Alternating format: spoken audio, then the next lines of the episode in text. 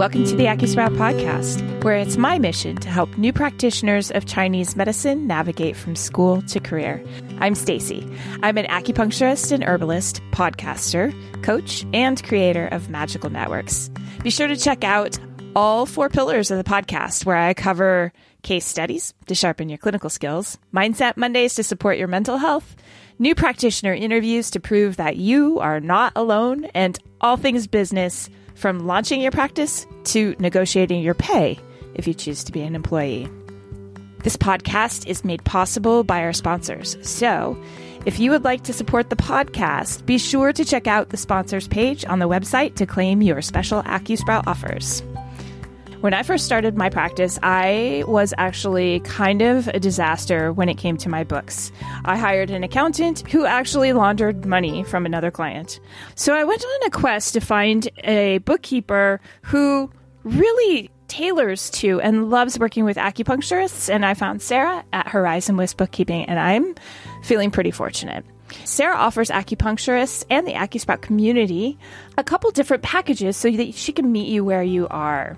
If you're new to practice, she can come in and do what's called a QuickBooks startup package for you, where you get pretty deep discounts on QuickBooks for about four months. She sets up your chart of accounts, assists with linking your bank accounts, makes sure that all the transactions are imported, and then teaches you how to use it with two hours of one on one training.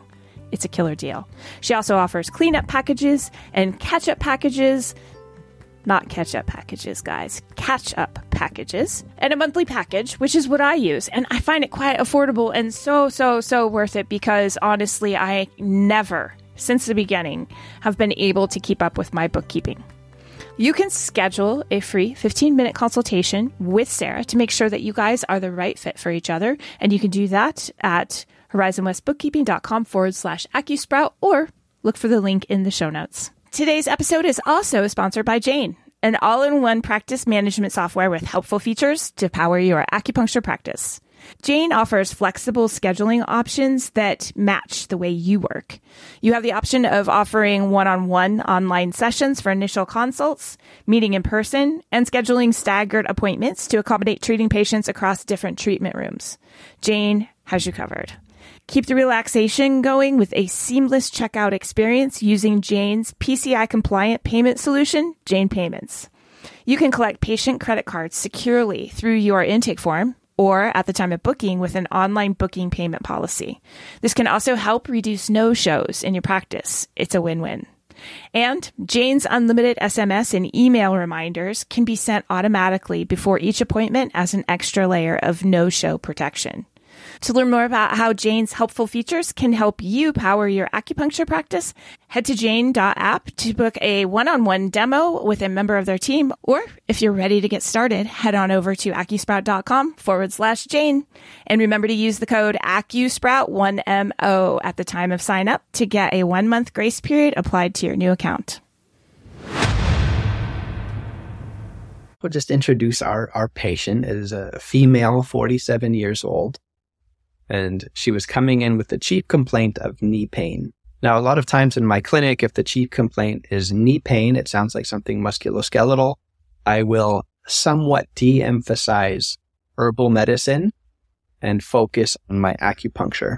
But when I spoke with the patient, she moved slowly, not that slowly in a diseased way, like it's hard to move. She just had a nature that was kind of slow. She spoke softly everything about her kind of countenance was what we could say deficient. Yep, my friends. That's a voice of my friend from the doctoral program at ACCHS in Oakland, California, Phil Settles, here again to share some herbal pearls with me as he unfolds another case study. If you're enjoying these case studies, be sure and listen to episode 45, where Anthony Von der Muhll walks me through an orthopedic neck and shoulder case that's that's pretty unbelievable and impressive. In this episode, Phil presents a case where he treats knee pain successfully with an herbal formula. We talk about Phil's training with Dr. Huang Wang and how the 10 key formula families is an integral part of his Shanghan Lun diagnostic process. We discuss abdominal Fukushin diagnosis, which is so cool, you guys. We also discuss how he decides between treating low back pain or knee pain with a formula or with local orthopedic acupuncture, or both.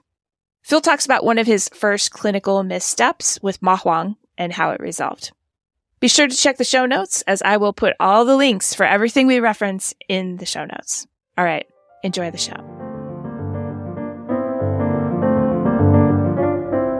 Hey, Phil, welcome back to the show. It's so good to have you again. And I'm super excited to go through another case exploration. Why don't you start by telling us a little bit about this type of herbal clinical reasoning that you have learned and are going to be using as an example for this case study? Sure. Yeah, I think that's a great question. Uh, first, it's always a pleasure to join you. Yeah, You're on AcuSprout. And uh, I think it's a great question to set a little context for the discussion because obviously we know in Chinese medicine, uh, they say if you ask 10 clinicians, you get 11 opinions. So everyone's got a different way of, of thinking through a case, and there are lots of different styles and systems. And what we emphasize at the master's level in all of our colleges is a Zangfu based system from within TCM. And clinically, I often uh, will think through cases in different ways than that Zangfu based system, uh, primarily for myself through Shanghan Lun styles. And then even when we say Shanghan Lun style, there are many different ways to interpret and apply the text. Lots of different wonderful teachers, resources, books historically. Um, and so the, the method that I'm going to be using today is, is called Fang Zheng formula presentation. And it relates to um, Yao Zheng, which is herb presentation. And it's an idea of recognizing in a patient the characteristics and qualities that point directly to an individual herb or point directly to an individual formula. So I know this is based on all of your studies. So can you give us a little background on your studies and how you got to this type of analysis? Yeah, very gladly. The the main teacher that I've uh, come across and spent time with and studied with who teaches this formula presentation style is Dr. Huang Huang from Nanjing University. And uh, he's a very experienced clinician. He's been in practice, I would say, about 40 years plus at this point. Um, some of his early training was in Japan, but also with very influential teachers that he met outside of his formal schooling in China. And over time, he ended up gravitating to that system largely because he had studied um, TCM like everybody else, like all of his colleagues, and he excelled in school, got top grades. Everything seemed very promising. He expected to get into clinic and start to have great results with his patients. And then he found that his clinical results fell way short of his expectations based on his performance academically. So he thought, okay, he understands the theory all the, uh, in a sense, flowery language we use to describe what's going on inside the body in terms of pathomechanisms and the way that uh, the different patterns might relate to each other in a kind of narrative that we can build. And he could make a, a case for something, but then he would give the herbs and the patient wouldn't get better. And he had also studied um, really what's called historical schools of Chinese medicine. That was his specialty. So he knew all these different perspectives historically before the kind of culmination of TCM. And then he was able to go back and read a lot of these different authors that he'd read about and their particular take. And he came across one of these schools was a style of Shanghan Lun practice, but it really emphasized the formulas. And what it really said was what matters in the end. You can create all the philosophy, you can create all the narrative if you want of the pathomechanism of why the patient is suffering in the way that they're suffering. But the only thing that truly matters in the end is the, the herbs that you select, the formula that you select. It's not how fancy the explanation is. It's how effective the herbs are and how well matched they are to the patient's condition. So there have been historically some Shanghan Lun scholars who've really studied the formulas themselves and tried to create in a sense, shortcuts for how to recognize when a formula is indicated in clinic. And from the perspective of that, that style, and that's very much emphasized in Kampo medicine in Japan. Um, from the perspective of that style, the explanation you give in terms of what's the pattern of disharmony or what's the TCM diagnosis is somewhat de-emphasized. And what's emphasized is ultimately what's the formula you give. So the diagnosis could be Xiao Chai Tong because that's the medicine that's going to help that particular person, as opposed to saying Shaoyang disease or stuck ministerial fire or liver qi stagnation transforming heat, etc. So the fun part about this case study is that I don't have that training. And so throughout this um this process of you showing me this case study, I think the listeners will enjoy listening to me trip through the TCM diagnosis. If you guys haven't listened, um, be sure and check out episode 43 because Phil and I did another herbal case study in that one and, and you could definitely tell the difference in how long it was taking me to try to get to even an answer, even a diagnosis and just try and find the questions in my head also while podcasting and trying to carry a conversation. I was fascinated at how quickly you were actually able to get to um, what the patient needed. Um, also, too, we should probably note Dr. Huang Huang wrote the 10, wait, how do we, 10, key, what is it?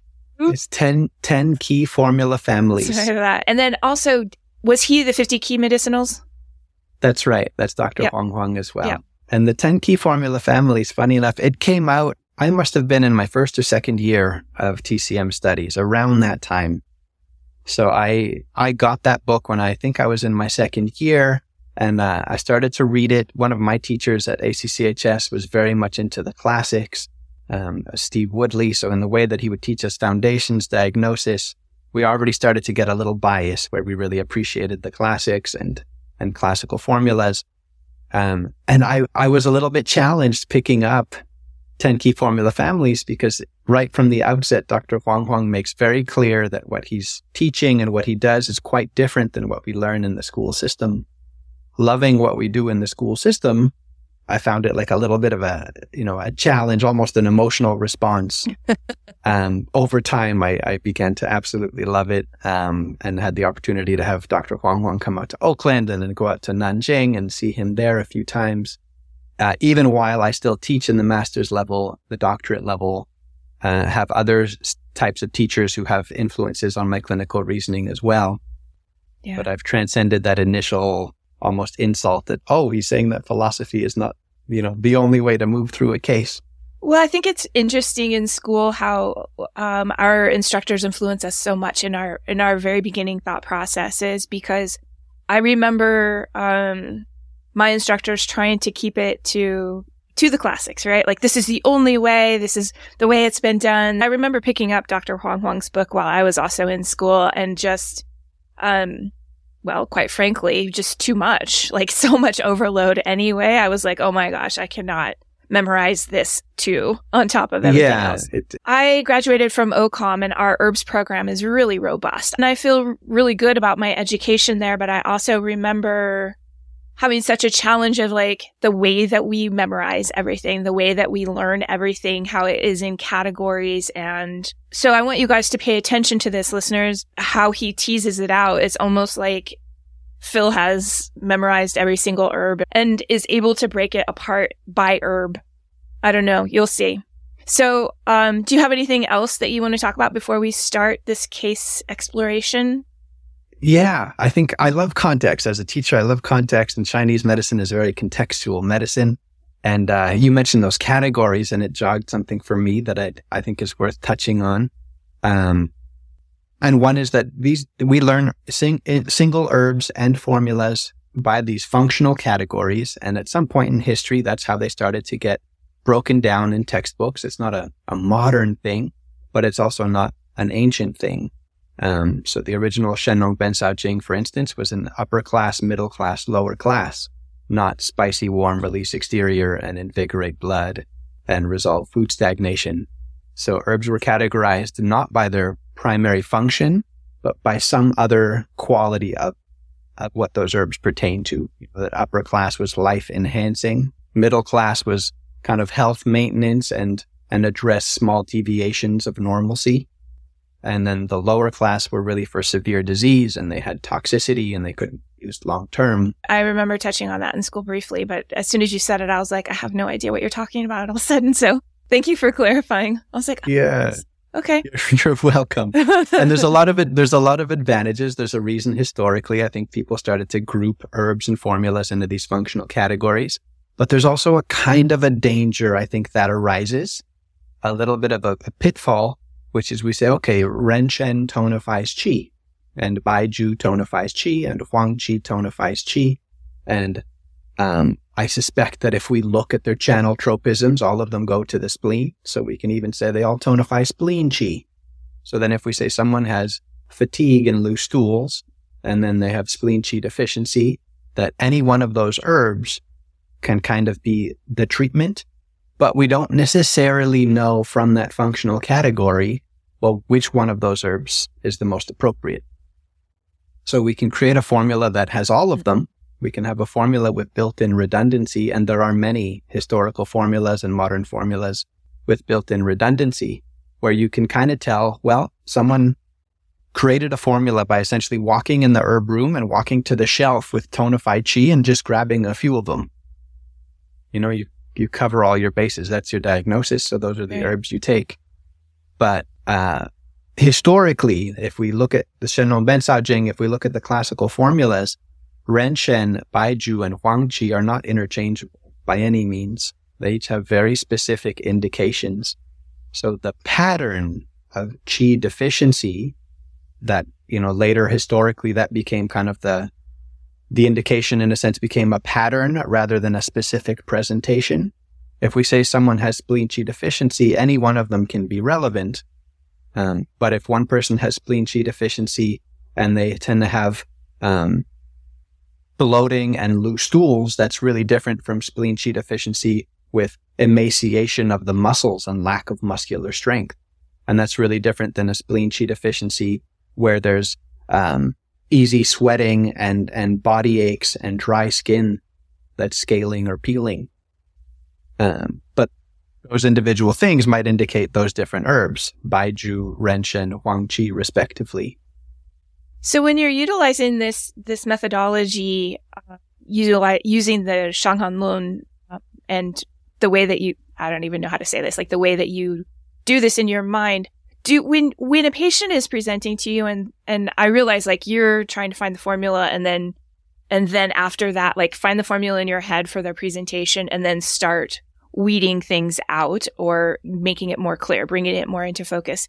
Do when the patient is talking do you still do the categorical categorical thinking? In other words, are you thinking, "Oh, is this excess or is this deficiency?" Are you doing that at all? Is this chi? Is this blood? Is this, you know, kind of breaking it down or or or is that just so automatic for you at this point because you've been doing this much longer? How how does this work? Um, there's definitely hints, or I should say, evidence that arises when the, when we're talking about signs and symptoms that the patient has that do fall into that idea of excess or deficiency, um, hot or cold, if something's affecting the chi or the blood or dampness, etc. Those methods of thinking are definitely in place concurrently with an idea of what formula might be at the end of the line. Anything else? Are you ready to go? I think uh, there's one lovely example that occurred for me very, very early in my clinical practice, which highlighted the value of thinking in the way that Dr. Huang Huang teaches and of thinking a little bit, um, I'm going to say beyond the, the textbook way of, of doing a pattern differentiation that we learned in our MSTCM. It was one of my very first days as a licensed acupuncturist and herbalist. Um, it was a winter day in the Bay Area and a few patients came in on the same day, um, with an acute cold type of uh, scenario. And one of them in particular, I will remember forever. She was a, a smaller, older lady. I'm going to say uh, late 60s, early 70s, and had chills and body aches, uh, no sweating, dry skin. And when I took her pulse, it was floating and had a tight quality to her pulse.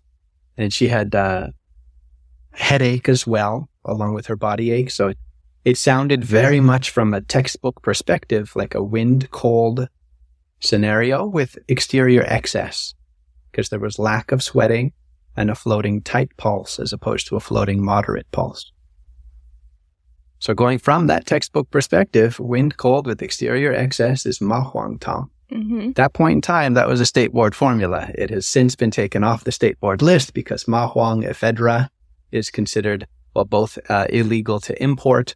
It's legal for us to use, but it is uh, relatively easy to use badly and have side effects and cause discomfort to the patient. But I felt that my, my diagnosis matched the symptoms and I gave mahuang Tang and the, uh, the acute cold scenario may have gotten better, but that got buried in the uh, reporting of the patient that they felt uh, agitated, um, overstimulated. I think they used the word, felt like my head was going to pop off. Because so, Ma Huang is ephedra, right? It does increase right. your heart rate and your, yes, it blows, it dilates vasodilation. Yes. That, that's right. It's a very stimulating herb. So it absolutely gave this patient palpitations, affected their sleep. They had insomnia that night. There was this increased sweating.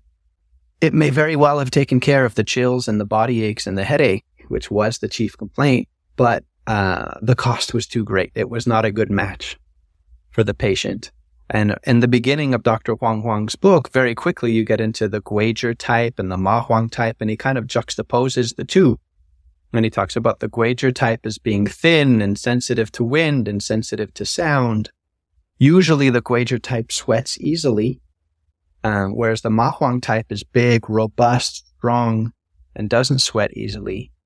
So the lack of sweating and the floating type pulse could match the the symptoms in a in a textbook, but if I stood back knowing Shang Lun formulas and I looked at this patient then I might be able to decide very quickly Ma Huang Tang is inappropriate. This person does not have a constitution that matches a Ma Huang. Uh, so why would a Guizhi type person not sweat? Well, they could have blood or body fluid deficiency. There could be other reasons for lack of sweating other than cold constricting the exterior, closing the exterior. So thinking through the case in just straightforward pattern differentiation led me to a pretty undesirable outcome, you know, to the detriment of this patient's experience. Um, whereas she... if I had reserved a little bit of a sense in my own head, it does this person look like this formula could match? I would have very quickly said, no, that's probably not a good fit. Did those symptoms last? Did she continue even when she stopped taking Ma Huang, continue to have the agitation? And no, in her case, they were very transient. It was very short lived. So it wasn't a, in a sense, it wasn't a big deal. Um, you know, after the, the 24 hours type of thing. Mm-hmm. Um, but it, it ended up being a very long term lesson coming from short term symptoms. So, right. Um, right. For me, this really emphasized the value. You know, what we learn in school is very valuable and thinking through pattern differentiation has a lot of value and clinical merit. But there's this other aspect that knowing that the person who, who does well with mahuang tends to have good, healthy blood, no blood deficiency. They tend to be puffy and have even a, a little bit of, you know, we could say edema, but it's a generalized puffiness like water trapped underneath the skin. And then because the cou li, the pores are closed, sweating is difficult and that water gets trapped there. But if someone is, is very thin, uh, has very well defined musculature with very little um, adipose tissue, very little water, no puffiness. They don't have those fluids for sweating. Uh, so if we make them sweat, they're going to feel it in a in a negative way. So would you should you have given her a Guizhi Tang and then somehow release the exterior, perhaps like with gua sha and or ginger? I would say Guizhi Tang for her would have been a much better approach if the if the headache and stiff neck was was um, quite pronounced. And I felt like there was a tiny little bit of like a movement into Yang Ming dryness from, mm. from Taiyang cold, then maybe adding Gegen. Um, but the Guizhi base would have been a much better fit for that particular patient. Um, having that thin body type and a tendency towards blood deficiency than yeah. the Ma Huang Tang that I gave. Right. Great example. Great example. Thank you. Yeah. And that, you know, we learn a lot more in a sense from our mistakes than we do from our successes. So to have such a mistake so early on has actually been uh, pivotal for me. And uh, and I think a great reinforcement for the value in thinking through a case in the way that Dr. Wong teaches. Right. Especially since you were opposed to it in the, initially. Yeah. So having it show up in clinic was. Yep. Yep. So the, right. the case that I'm going to speak about today, um, I guess before getting into the herbs or anything at all, we'll just introduce our, our patient. It is a female, 47 years old, and she was coming in with the chief complaint of knee pain. Now, a lot of times in my clinic, if the chief complaint is knee pain, it sounds like something musculoskeletal. I will somewhat de-emphasize herbal medicine and focus on my acupuncture. Uh, acupuncture, gua sha, cupping, physical modalities um, for you know what I could consider physical problems, musculoskeletal problems. But when I spoke with the patient, um, she moved slowly not that slowly like a in a diseased way like it's hard to move. She just had a nature that was kind of slow. She spoke softly. Everything about her kind of countenance was uh, what we could say deficient in the way before. You asked do i think through case right. with excess and deficiency chi blood etc immediately things about this patient started to seem like deficiency um, the tone of voice the strength of movement the speed um, and so I asked about generally like energy throughout the day and if she gets tired. And she, she did indeed have fatigue. Appetite was okay, but bowel movements were a little bit loose.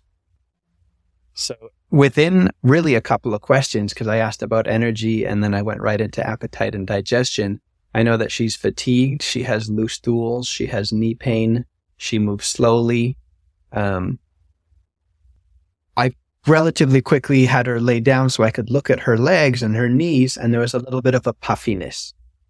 So she was not a big person. She was not robust. She didn't have a lot of adipose tissue, but there was a little bit more puffiness than, than I would anticipate in her legs based on how her upper body looked. So already for me, this was a very, very big indication to think about a particular formula. Okay. And this again was two, three minutes into an intake that I thought was going to be an orthopedic intake. And then I was thinking about it through herbal medicine. So when, when this type of presentation shows up, is your thinking going like, when there's back pain, are you going to think, is this a mechanical issue or is this a kidney deficiency issue? Right. So, um, I've noticed that when we do these case studies, I tend to follow you and I'm like, oh, he's going, he's going kidney deficiency with like a duhuo jisheng tang or, uh, a kidney yang xu type of situation. Um, is that what you do as well with, with, is that what you're doing here? Like, okay. That's, that is what I'm doing here. Yeah. Which one is more prominent? Obviously it can be both, but which one's more prominent? And if we tonify kidney, is this probably going to clear up? Yeah. Exactly. And I think that there are a lot of cases where someone comes in with back pain and we can tonify their kidney all day, every day for weeks or months and we won't resolve it. And I think we might overemphasize the patterns that we learn from kind of internal medicine, the Zangfu patterns. Mm-hmm. Um, and uh, some of my teachers, Dr. Alon Marcus and Anthony von der have really helped guide me into thinking about these things from a, a mechanical perspective. Sometimes the root of the condition is something very physical, as opposed to, say, kidney deficiency for low back pain. But then there are those cases where I think, oh, okay, I'm I'm gonna do an assessment of, of low back and hips and knees and think about the vastus medialis and lateralis and popliteus and and then instead, uh, within a minute or two, I'm thinking, oh, there's there's yang deficiency, there's kidney yang deficiency type of uh, presentation here. Yeah. Okay, well let's let's talk about the formula because I I kind of got it a little bit right. We've got some kidney yang deficiency. Um, I'm heading down Duhuo Jishengtang or like tonify kidney yang formula of some sort. Um, I'm guessing that you're probably going to go with some sort of kidney uh, tonifying, and then because or or we're going to go back and talk about the constitution, uh, her constitution, right? And how it's relating. Um, and then I'm curious what herbs you're going to add to that because I, I know you're not going to go with Duhuo Jishengtang. yeah, you you know me well enough for that. Yeah, for yeah. Sure. We're not going to do that, but you're going to come up with some really yeah. great kidney formula and then throw some uh, some duzhong or yeah. Anyway, go ahead. Let's hear it. Let's hear it. So in thinking about her, um, and then the other thing that would be very worth mentioning and comes up very quickly is touching her legs. They were cold. Mm. So was a cold temperature of her knees, of her feet. So we've got a tendency towards fatigue, uh, slowness, soft voice, all of that indicating deficiency. We've got the puffiness indicating a generally kind of, and the loose stools indicating a generally damp, wet condition. And we've got the cold temperature. So it's deficient, it's wet, and it's cold. And those three things immediately will make me think about fuzi. Mm.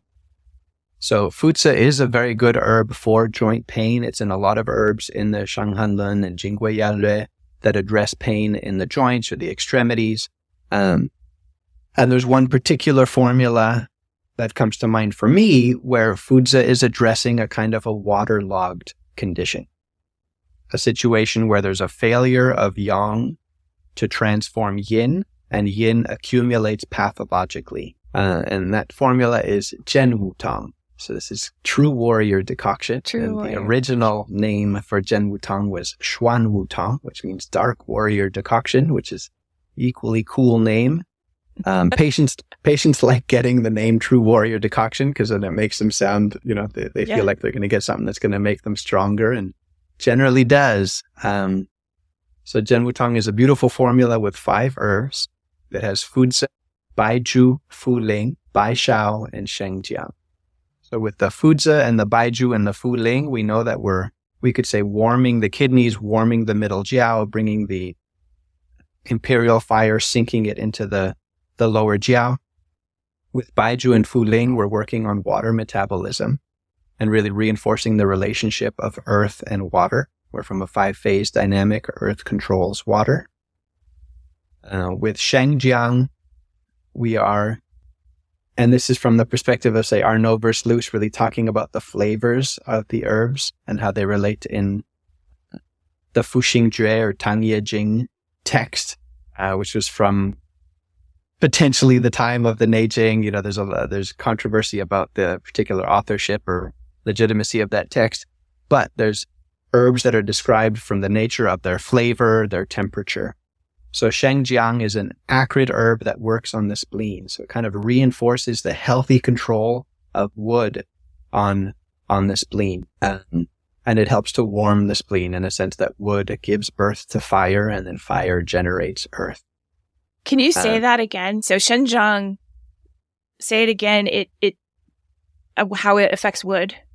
Yeah. So Shengjiang being an acrid herb, a pungent herb within the Fuxing Jue Tang Ye Jing model, that makes it a wood class herb. Mm-hmm. And Shengjiang is the earth herb of the wood class. Okay. or any of the gingers really are the earth herb of the wood class. So it's something that uses its spiciness, its pungent nature to benefit earth. And we could say that it does that by exerting the regular control of, of wood on earth. So usually we talk about over control of wood on earth. We talk about a Mhm. wood earth disharmony or liver attacking spleen. But earth itself is very still. It doesn't really do a lot of transformation. So it's the the act of wood on earth that enables earth to to take care of digestion, To move. to move. To move. So everything about the field itself, it just stays there until we apply the plow. Yep. For agriculture, the plow, which is made of wood, is the thing that helps earth uh, nourish and generate and bring forth all the plants that we need and the sustenance. so we're talking about this this this is more uh, Arnaud Versluys that that you're speaking of because he's the one that teaches this mostly. Yes. Yeah, the five flavor type model. Yeah. That's that's my main teacher. Is there a pulse? formulas in that way. Is there a pulse related to this herb as well? Because I know there's a, like a Sinisan pulse, and there's like, is there anything in the pulse that would um, denote this as well, or no? There absolutely is. And from the perspective of Arnaud's teaching, it's really a pulse lineage that he has inherited and that he's the lineage holder and he transmits. So he'll have very specific pulses. And then in the Shanghan Lun itself, we do have lines that describe the pulse. Hmm So one of the lines for Shaoyin disease or one of the formative lines that tell us there's Shaoyin disease in the Shanghan Lun is a, a, deep, weak pulse and desire for sleep. Right. So just two symptoms, we can think Shaoyin disease. And from mm-hmm. that perspective of Shaoyin, we can generally think Fuzi. So if there's a deep, weak pulse and there's fatigue, somnolence, sleepiness, we can already think, ah, oh, there's there's Yin disease and there's Fuzi. So this this patient having that fatigue, and when I did take the pulse, it matched disposition. You know, they moved slowly, they spoke softly, everything was like soft and gentle about them. The pulse was like that as well. It was deep and weak. Okay. So the pulse confirmed the Fuzi. Um, for Dr. Huang Huang, if we think about Fuzi as an individual herb, again, we think deficiency, we think deep, weak pulse. Um, uh, there can be joint pain. Uh, for him, there can be uh, cardiac problems or um, or kidney problems. And the heart and the kidney are going to be the two uh, organs that relate to Shao Yin, Shao Yin Imperial Fire. Is there is there uh, is Fuzi one of the ten key formula families?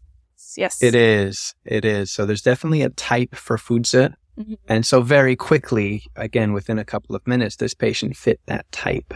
Okay within the Fuzi formulas, then we can see there's Ma Huang Fuzi Xixin Tong, there's Fuzi Tong, there's Guizhi Jia Fuzi Tong. There's a, a number of different directions we could go. But the one in my mind that I have the most experience using in a kind of a wet, cold pattern for Fuzi is the Zhenwu Tong. What's the physical presentation for Fuzi? Physical presentation is going to be um, low energy, low vitality, tendency to joint pain. Um, generally, the tongue can be flabby or have a white coat, but it certainly wouldn't be red. It wouldn't have a, a no yellow heat. coat, no heat indication. Uh, and then that pulse, it's largely a Fuzi pulse is a very important part of the pattern, generally deep and weak. Okay. Okay. So this person can be robust looking as well. They don't have to be small and super deficient looking, or Am I wrong? Um, if they're robust looking, they have strong musculature. Um, they, if other aspects fit, if they're, they're someone with big muscles and they look strong, but that you take the pulse and it feels very minute and they have a pronounced lack of energy, then they could be in a Fuzi situation, even if they don't seem like the Fuzi morphology. Mm-hmm. Um, but there's, there's small Fuzi, um, like someone who kind of has like underdeveloped musculature and a body that is not strong and it's not robust in a small way. And then there's Fuzi where there's like excess, again, water, dampness, adipose tissue. With Zhenwu Tong, usually the patient, in my experience, the way that I use the formula, usually has a little bit more puffiness, dampness, adipose tissue. Uh, in my experience as well, it's generally someone who's middle aged and older as mm-hmm. opposed to younger people. Doesn't mean a young person can never get Fuzi or should never get Fuzi. But in terms of demographic, there's a tendency for older people to have more deficiency. Right. Okay. How'd she do? Uh, she did great. And it was a very minor modification of Zhenwu Tong. I ended up asking as well before I pulled the trigger on creating her formula about um, her menstrual cycle. And she did have um, some dysmenorrhea and some clots in her blood. So I did uh, abdominal palpation and I found in the lower right quadrant uh, some tenderness on palpation. And from uh, Japanese medicine, from Kampo medicine, which is something that a lot of people um, will learn some of when they when they specialize in Shanghan Lun formulas, because Kampo uses primarily Shanghan Lun formulas. We have our pulse palpation, but also abdominal palpation. This lower right quadrant tenderness on palpation is a, an indication of blood stasis and often indicates Danggui Shaoyao San. So Danggui Shaoyao San has Bai Shao, Bai Zhu, and Fu Ling. So it already has three herbs in common with the Zhenwu Tong that I wanted to give. So these two formulas I do sometimes give together as a combination. So I was able to nourish and circulate, invigorate the blood while in warming and invigorating the yang and treating dampness all at the same time by adding a few herbs. You made her feel really good. I made her feel really good. She loves the formula. Um, the knees went from being chief complaint for about two months later. Now they're like, she might mention it. And it's like, oh, I got, I got particularly tired last Tuesday and my knees felt a little bit weak for a little while, but it's not knee pain anymore. Her legs generally feel a lot stronger. Um, like it may or may not get mentioned in an appointment where it was the chief complaint Right. before. Right. Uh, and then surrounding that, bowel movements are more firm, energy's a lot more consistent. Um, we're even getting into areas that I don't normally explore so much from my own disposition. Um, but they're coming up and they, in a beautiful way, they validate the, the science of Chinese medicine and the way that all these relationships have been highlighted. Um, things like fear and, uh, hair on her head. So she'll end up asking, you know, I never mentioned this, but I've had a little bit more hair loss uh, that was going on, and that seems to be a little better now. Mhm. And I said, well, we do relate the hair on the head to the kidneys, and this formula is targeting the kidneys from a Chinese medicine perspective. Mhm. The hair on the head is also related to the health of the blood, and we've been nourishing the blood. Um, and then fear she has associated with her work. Um, and I think the relationship with fear has been getting a little bit better over two months, but I was able to let her know that fear is also something that we relate to the kidney system in traditional Chinese medicine. Um, so for her, just seeing the connections between the disparate parts of her experience has been really, you know, helpful and it helps her to make sense of what's going on. Um, but for us, even things we didn't know about from the outset have been getting better in parallel in a way that we might hope for. So, um, how long did you treat her? And how often did you, well, first of all, we talked about this in the last um, episode that you use granules. Yes. Modify granules. I do use, that's right. Yeah. Okay. And then, so for, for her in particular, even though Zhenwu Tong was the first formula I thought of, Danggui Shaoyao San became the base granule pre Okay. pre-mixed formula that I that I used because I only have to add two herbs to Danggui Shaoyao San to incorporate Zhenwu Tong in its entirety. okay. The Baizhu, the Fuling, the Baishao are already there. So adding Fuzi and Shengjiang to Danggui Shaoyao San gives me Zhenwu Tong. Is there something that I need to ask you about that formula? I'm like, okay, I'm I'm taking it all in. I'm not really sure. Well- okay, yeah. So how long did thing- you treat her? So she's been taking that formula consistently for two months. Okay. And in general, all the things that I would hope the formula would do are happening. Uh, it's gradual. It's not like a super immediate one day to the next. Suddenly she's bursting with energy type of thing, but energy's much more consistent. There's, there's not a desire for napping. She feels like she can get through all the things she needs to do in a day without a struggle. The knees, again, the legs are far, far better. Pain is gone, which was the main reason she came in, but also they just feel stronger. Um, and then those tangential things like hair on the head and relationship with fear improving We're, we're kind of the cherry on top there. And did you do acupuncture with her as well? We've been doing acupuncture as well. In the first few sessions, I was doing things a little bit more, I would say, um, catered to the knees. Okay. Um, so some motor points, um, around the area of the knee, vastus lateralis and vastus medialis, um, Xiyan. I would put the Saluma, the infrared light over her knees. Mhm. Um, in the last, in the second month, it's mainly been, I would say, kind of Shen calming treatments, um, with, uh, fear and anxiety and stuff related to work, mainly to kind of just calm her body and her nervous system. Interesting. So I'm thinking back, like how how I would have gone about, like how would I have attacked that with acupuncture? Of course, that's really not a great way to say it, is it? Um, I think it's fair. There's, stab- there's a little stabbing happening. yeah, probably, you know, typical TCM, but she's deficient, so maybe not four gates, but definitely tonifying kidney. And so you're looking at kidney and then calming Shen. Yep. With Yeah. some local needling in the knees. hmm And then, and then blood moving, perhaps some abdominal points. I have not been doing abdominal points. They certainly, there could be a good argument for abdominal points. Um, I would end up doing spleen 10 kind of as a local point as well as the idea of invigorating blood. Um, spleen nine as well is going to drain dampness, which was part of the pattern, but it also is a local point or adjacent to the knee. Um, and stomach 36 as well would help us address energy through the spleen being the um, latter heaven root of engenderment and transformation of chi and blood, but also local. So a lot of those points that we might think of for pattern also fit in with being just in the general area of the knee.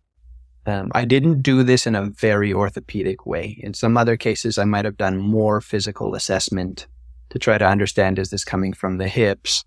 Um, is the patella being pulled laterally or medially, etc. Um, but it, it responded so well to the more generalized physical treatment with the, the relatively specific herbal treatment. Really within a, a week or two, it was clear that the knee pain was a lot better.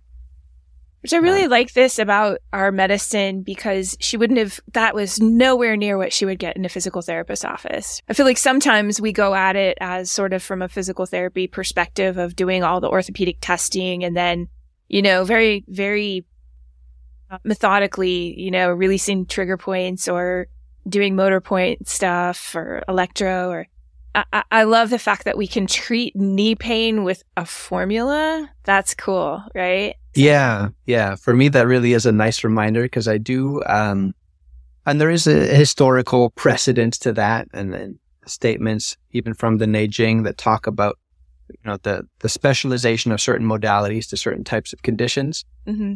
But then there's also really amazing acupuncturists who are addressing all kinds of internal medical conditions with acupuncture yeah. and really amazing herbalists addressing all kinds of pain and musculoskeletal conditions with herbs.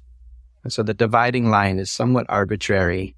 Um, yeah, but it's where, it's really cool. It's really fascinating. Yeah. Um, do you have anything else about the case? I want to circle back in a minute to this abdominal palpation uh, within the Shanghan Lun as well. Um, but let's finish the case. If there's anything else yeah. that you want to talk about there.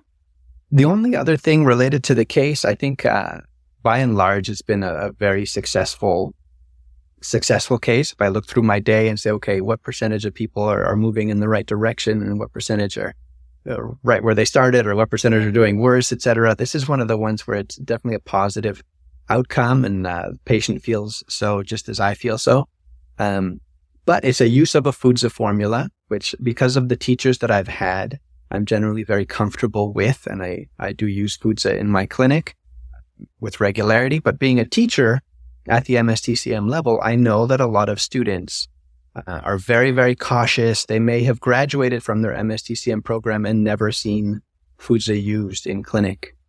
And so a lot of us in our own clinics, you know, earlier I mentioned mahuang, which is another one of those herbs, and Fuzi, and we have things like Xixin, Shigao, Da Huang. There are certain herbs that we kind of um, respect so much that it borders on fear. And yeah. for those uh, listeners, current MSTCM students, people new in your clinical practice, people advanced in your clinical practice, but not using those herbs, I do want to say there is, you know, they're all very important mm. herbs. There are great resources and teachers out there who have vast experience using them and there can definitely be benefit in in getting the guidance to use those herbs well and appropriately. Because when someone needs ma huang, the other things aren't really going to substitute. And when someone needs fuzi, the other things are not really going to substitute. So a, a, gentle urging to to find those teachers and those methods that will help you feel comfortable with these really powerful tools that we have. I feel really fortunate because I was able, when I was in school, able to follow Dr. Greg Livingston, who was trained in China and more trained as an herbalist. And he, his formulas were, I remember having to make his formulas when we were in, like, ridiculously, yeah. like, really bit. He loved to use a lot of fuzi and he would, yeah. it was fascinating to watch. I guess that creates as a student, like if you're observing and he's very, very good teacher, very good at explaining that you do become more comfortable with that, especially too, uh, which is fascinating on the making it side, like using your hands and seeing and seeing how much, well, that's a lot of fuzi or his formulas were huge. Um, having that experience was helpful for sure. You know, seeing Absolutely. that, seeing those things. Um, yeah. So I feel really fortunate. He was a great teacher. Yeah. I enjoyed him a lot. That's great. Yeah. That's very valuable. Yeah. Um, can you talk a little bit about abdominal palpation with regards to the Shanghan Lun? I was fortunate enough to actually take and actually tell me what the name of it is in Chinese as well, because um, sure. But I got to take a class as I was leaving Portland. I don't know if she, it was part of her, um, doctoral curriculum, but she researched all of this and she was teaching it. And it was so fascinating to me. And so I think maybe because I'm a massage therapist too and love to use my hands, but I, I could feel everything that she was explaining. I could feel oketsus and I could feel like so many things. And it felt like how easy of a way yeah. to come to a formula just by finding yeah. these things in the abdomen. So I'm going to let you talk about that for a minute. Yeah. So in, in the Shanghanlun, they mention pulses very often. They mention abdominal findings very often. And they mention the tongue maybe twice. Very, very scant references to the tongue. So historically over time, tongue diagnosis became a very important part of uh, our general diagnostic process. And I do look at tongues, but some Shanghanlun practitioners don't because it's just not mentioned, uh, with the exception of, say, like Zhizhi or something. There's a yellow coating. Um, but the abdominal, the state of the abdomen, whether there's hardness in this or that area or like an, an upside down saucer, etc. Like there's a lot of descriptions of the abdomen. And so historically there has been abdominal diagnosis, palpation, is primarily emphasized in Japan over the last few hundred years. So a lot of very important works had been published in Japan, um, and then kind of, I would say, imported to China. So Dr. Huang Huang does abdominal palpation in his own clinic, not on every patient, but when he thinks it's going to be relevant, he'll have the patient leave the table, the seat at the table, and go lie down on a treatment table in the corner, and he'll press on their abdomen. He's quick about it. Um, there's nothing flowery about the way that he presses on people's abdomen. Um, I've learned from Kumiko Shirai. Kumiko might be the teacher that you had. Yeah. Yeah. Yeah. I was in her first class. Yeah. Wow. It was fascinating. Yeah. So I thought she was a, a wonderful teacher for Fukushin abdominal diagnosis. And then Nigel Dawes is the other teacher that I've had and done a Kampo class with him. And we did some, some Fukushin abdominal diagnosis. And he's written some books in English about Kampo medicine. Mm-hmm. Um, and he draws from that historical Japanese literature about matching individual abdominal findings to individual patterns. Yeah. So the same way in Dr. Huang Huang's style, we can say that there's a, a, a tight presentation that helps us think about an herb or a formula. There's abdominal presentations that help us think about herbs or formulas. If you feel that oketsu, that, that either a nodule or that tenderness on palpation in the lower abdomen, in the lower left quadrant, it means one thing. In the lower right quadrant, it means another. If you feel uh, easy pulsations or palpitations through the, the aorta, then that will point to individual herbs or formulas, uh, water splashing sounds in the region of the stomach, etc. So all of these can help you think about an herb or formula without any, in a sense, philosophy. There's no yeah. pattern necessarily that emerges. There's just, ah, this is a Fu Ling finding. This is a Sheng Jiang finding. This is a Danggui Shaoyao San finding. So it gives you a piece of evidence. And then when you've done your diagnostic process using the different, you know, observation, palpation, inquiry, listening, smelling, when that's all done, then you can think about the evidence that you've accumulated for different herbs or formulas.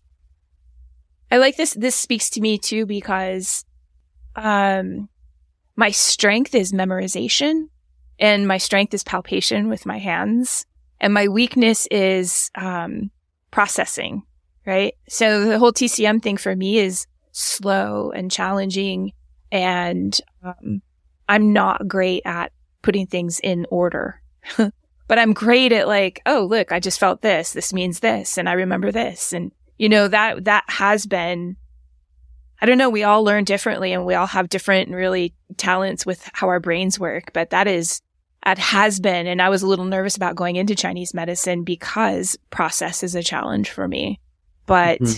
you know, playing on strengths and learning like what your strengths are and then taking classes based on that too is super helpful. But that class to me was, that was so good. That was such a cool way of coming to a formula or even just like, I remember I was also still in school and I was in clinic and my herbal instructor in clinic, um, like theater class that we had, or there's like four of us in there and he would, he was also trained by Arnaud uh-huh. And so we would, we, he allowed me occasionally like to palpate somebody's abdomen. If we had this like inkling that this was the formula, and then I'm like, wait, let's do these tests. And he was like, yeah, if you, let's do it. Yeah. It was really great. It was super fun. Yeah.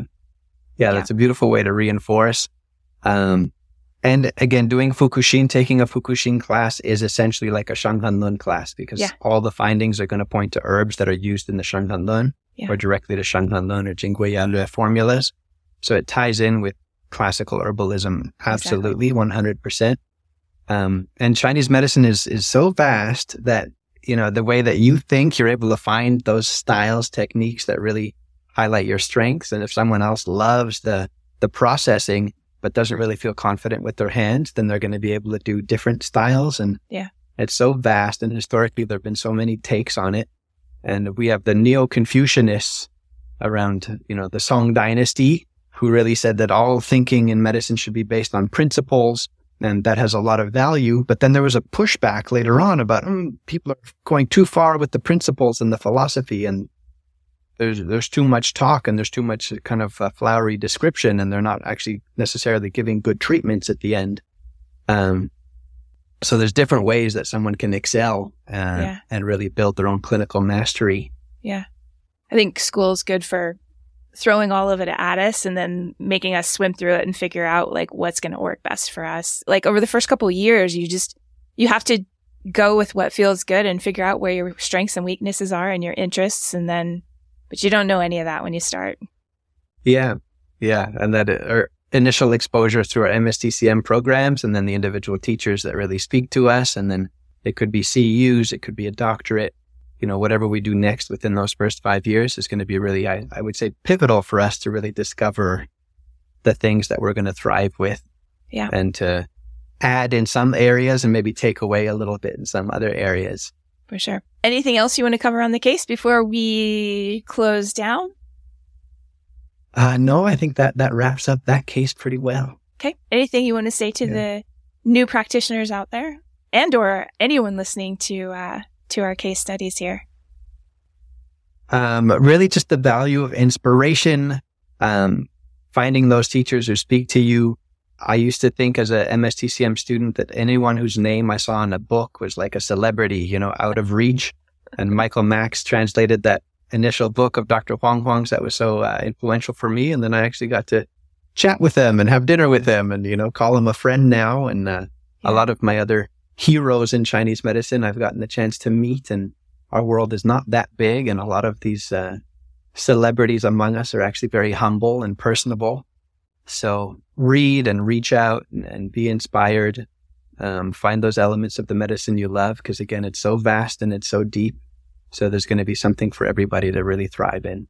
Thank you. This was once again so enriching for me to listen to how you work through these cases and also um, it gets me really excited about about herbs and about learning more as as I continue my path. So, thank you so much. Thank you. It's always a pleasure. Thank you, Stacy.